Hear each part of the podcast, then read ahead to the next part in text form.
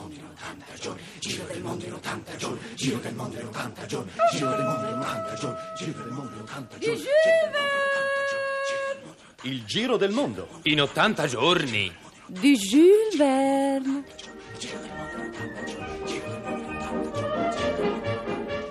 Traduzione e adattamento radiofonico di Ida Omboni e Paolo Poli. Regia di Vilda Ciurlo. 7° episodio. Vento contrario.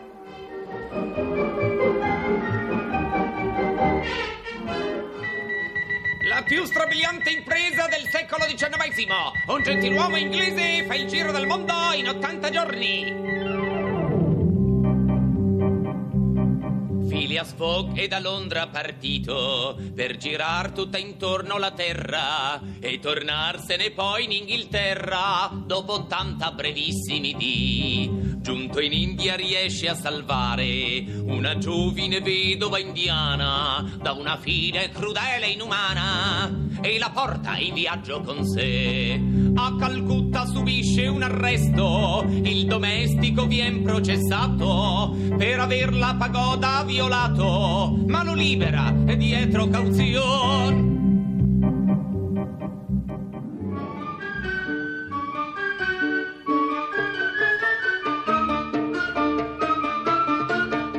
Carrozza? Carrozza! Oh, dannazione, me l'ha soffiata l'ultima proprio sotto il naso quel maledetto Fogg. Canaglia! Lui paga, lui. 2000 sterline gettate al vento per liberarsi dalla galera dove giustamente lo avevo imbrigliato. Prodigalità di ladro! Ma se continua così, le finirà presto, le 55.000 sterline rubate alla Banca d'Inghilterra. E quel giudice? Che testone senza testa, l'ha messo subito in libertà. Dannato Fogg, non avrò pace finché non lo avrò messo al fresco. Carrozza!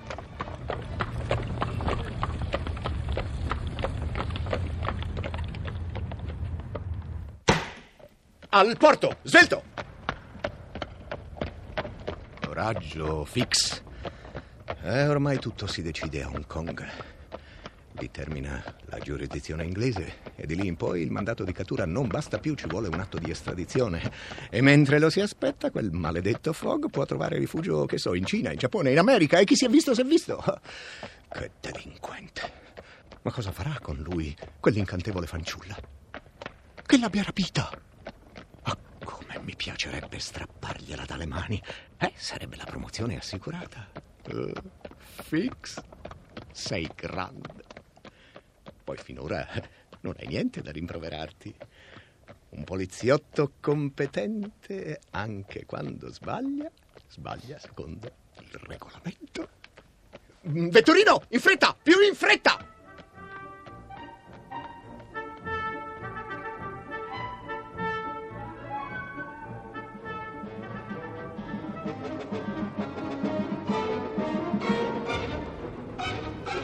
Amico mio, non vi commuove questa fragile imbarcazione che vola sull'acqua portata dal vento come un grande gabbiano dalle ali bianche? Sì, effettivamente si ha una certa impressione di instabilità dovuta allo squilibrio tra la linea di carico e il puntale. Ma il Rangoon è un piroscafo perfettamente sicuro. Stazza 1770 tonnellate. E può sviluppare una velocità di 400 cavalli, lo so. Per cui arriveremo a Hong Kong il 5 novembre e voi potrete partire per Yokohama con il Carnatic la mattina del 6, non è così? Esattamente. Anzi, non è impossibile che si possa arrivare con un certo anticipo. Vi farà piacere metter fine agli incomodi di una traversata. Incomodi? Ma sono circondata dagli agi. Credete, ne sono confusa. Non ne vedo il perché. Fa parte delle spese generali, rientra nel programma. Ma voi fate programmi proprio per tutto, sempre? Sempre. Che volete? Non sono i puri di cuore ad evitare la pioggia, ma le persone munite di ombrello.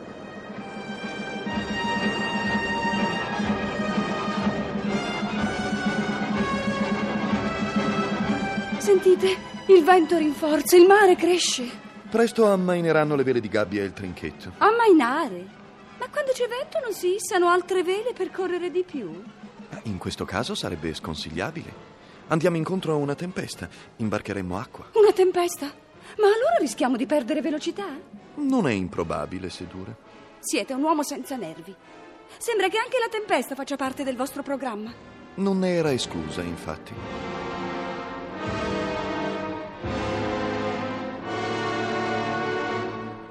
Che c'è? Che succede? Le attrezzature stentano a reggere alle raffiche, la nave si piega paurosamente, il cielo si abbuia.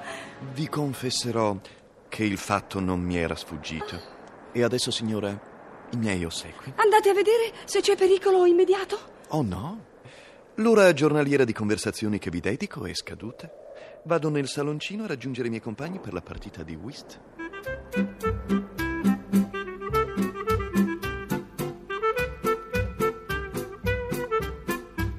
Non so, Passepartout, sarà perché sono straniera, ma a me avverbi come matematicamente, esattamente, scientificamente sembrano i più orribili della lingua inglese. O della lingua del signor Fogg, eh?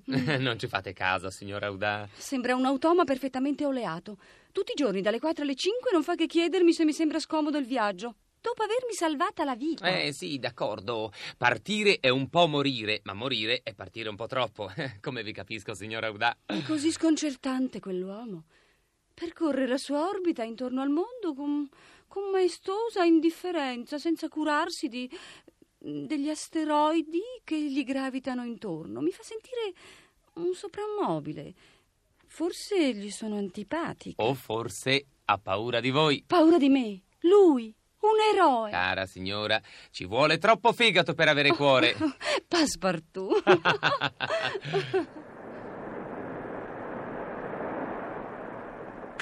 Maledetto barometro! Sono 3 giorni che te ne stai inchiodato sul tempestoso. Siamo fermi, capisci? La nave ha 22 ore di ritardo. Ma muoviti, disgraziato! Prendi esempio dal mio orologio. Da quando lo comprò mio nonno non si è fermato mai. Oh, scusate se vi ho urtato con mio terribile grosso peso. Ondata! Già, ma che dite, signora? Voi siete una libellula. Sono sciame di libellule. Vedo che regolate quello strumento. Come? Se qualcuno non mette barometro sul velo, continua sempre tempesta. Bravo, giovanotto. Volete gradire i würstel? No, grazie, signora, troppo gentile. Pazienza, mangiare io. Ma uomo fa molto bene. Mio marito adorava würstel. Siete vedova? Io, moltissimo vedova. Volete gradire un prezzo? No, grazie signora, molto gentile. Pazienza, mangiare io. Più mangiare, meno mal di mare. Vedete? Io essere sola signora, non star capina. Purtroppo lo vedo. A uomo fa molto bene pretzel. Mio marito adorava pretzel. E i würstel? Noi. I würstel li adorava mio secondo marito. Primo pretzel. Volete gradire Krafen? A uomo fa molto bene Krafen. Mio marito adorava i Krafen. Quale, il terzo? No, quarto. Scusate, abbraccio. Sì. Ondate. Già. E il quinto marito cosa adorava? Non sapere questo. Ancora io cercare mio quinto marito. Voi molto bel giovinotto. Voi sposato? No, il matrimonio è come il fungo, solo troppo tardi si capisce se è buono o cattivo. Poverino, uno scapolo molto a noiare. Già, ma chi si sposa ha delle noie. Bisogna sposare, non si può vivere solo per piacere. Scusate, abbraccio, ondata. Già. Non possibile stare in piedi? No. Volete voi? Sposare me? Ma io non vi conosco. Sempre sposare senza conoscere. Se conoscere niente matrimonio. Sono francese, signora. Napoleone ha detto la libertà è un lusso che solo i francesi possono permettersi. Però poi sposato tedesca, una certa Maria Luisa. Scusate, abbraccio. Ondata. Già. Altro che abbraccio, stavolta è un arrembaggio. Aiuto, stiamo crollando. Ondata. State smantellando la nave. Qua, ondata. Scusate, abbraccio. Avete visto? Ecco, abbiamo sfondato la porta di una cabina. Tutte le mie scuse, signore. Cosa? il signor Fix. Come? Il signor Passepartout. Oh, basta, basta. Io andare in tue buona compagnia in tre zoli. Auf Wiedersehen, giovinotto. Ma ricordare, vostra amica aspettare te a braccia aperte. E quando è l'ora di chiusura? Oh. Ma guarda, il signor Fix. Che combinazione. Vi lascia a Bombay e vi ritrovo in rotta per Hong Kong. Non farete anche voi il giro del mondo? No, ecco, ma un incarico imprevisto. Ma adesso conto di fermarmi un po' a Hong Kong. E se anche voi e il signor Fogg vi tratterrete, mi farà molto piacere. Il mio padrone ha una gran fretta di imbarcarsi per Yokohama. Già, per il giro del mondo, perché voi ci credete sempre a questo famoso giro del mondo, è vero? Certo, e voi no, forse? Io mi permetto di dubitare. Ma tacchione. Purché questo diavolo di mare si decida a ragionare. Sapete, abbiamo più di 20 ore di ritardo. Se dura questa musica rischiamo di perdere la coincidenza per l'America. Magari. Come? No, dico, magari il vento si calmerà. Speriamo. Ecco. Fino a questo momento sembrava che terra e cielo, vento e vapore si fossero alleati per favorire il nostro viaggio. Invece adesso... Sembra scoccata l'ora delle decisioni. Quella è la sola ora che il mio orologio si rifiuta di segnare.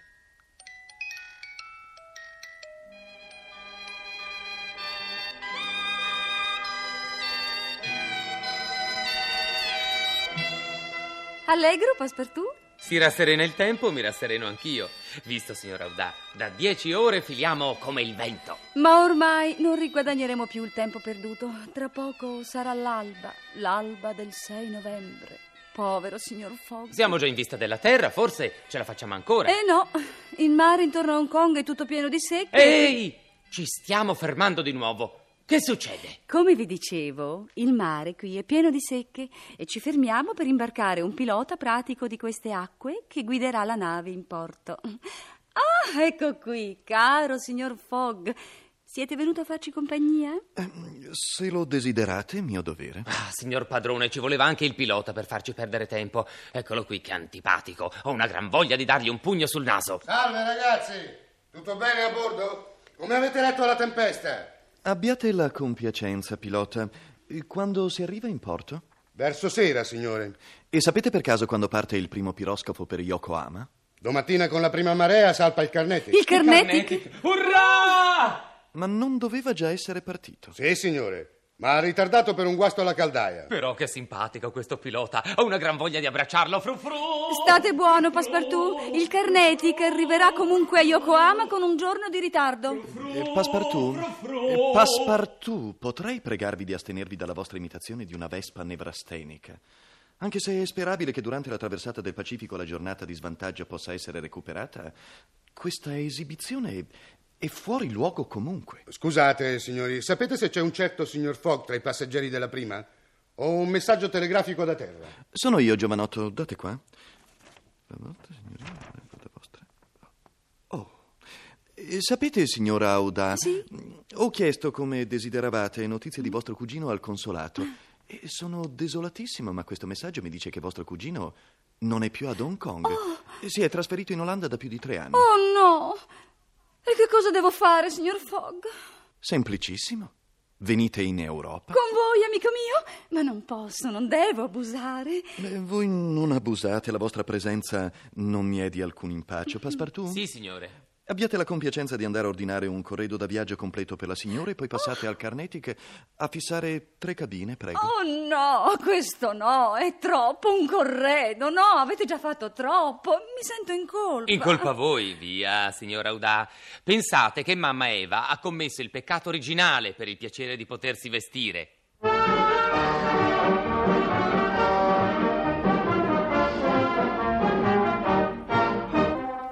Abbiamo trasmesso il 7° episodio del romanzo Il Giro del mondo in 80 giorni di Jules Verne. Traduzione e adattamento radiofonico di Ida Omboni e Paolo Poli.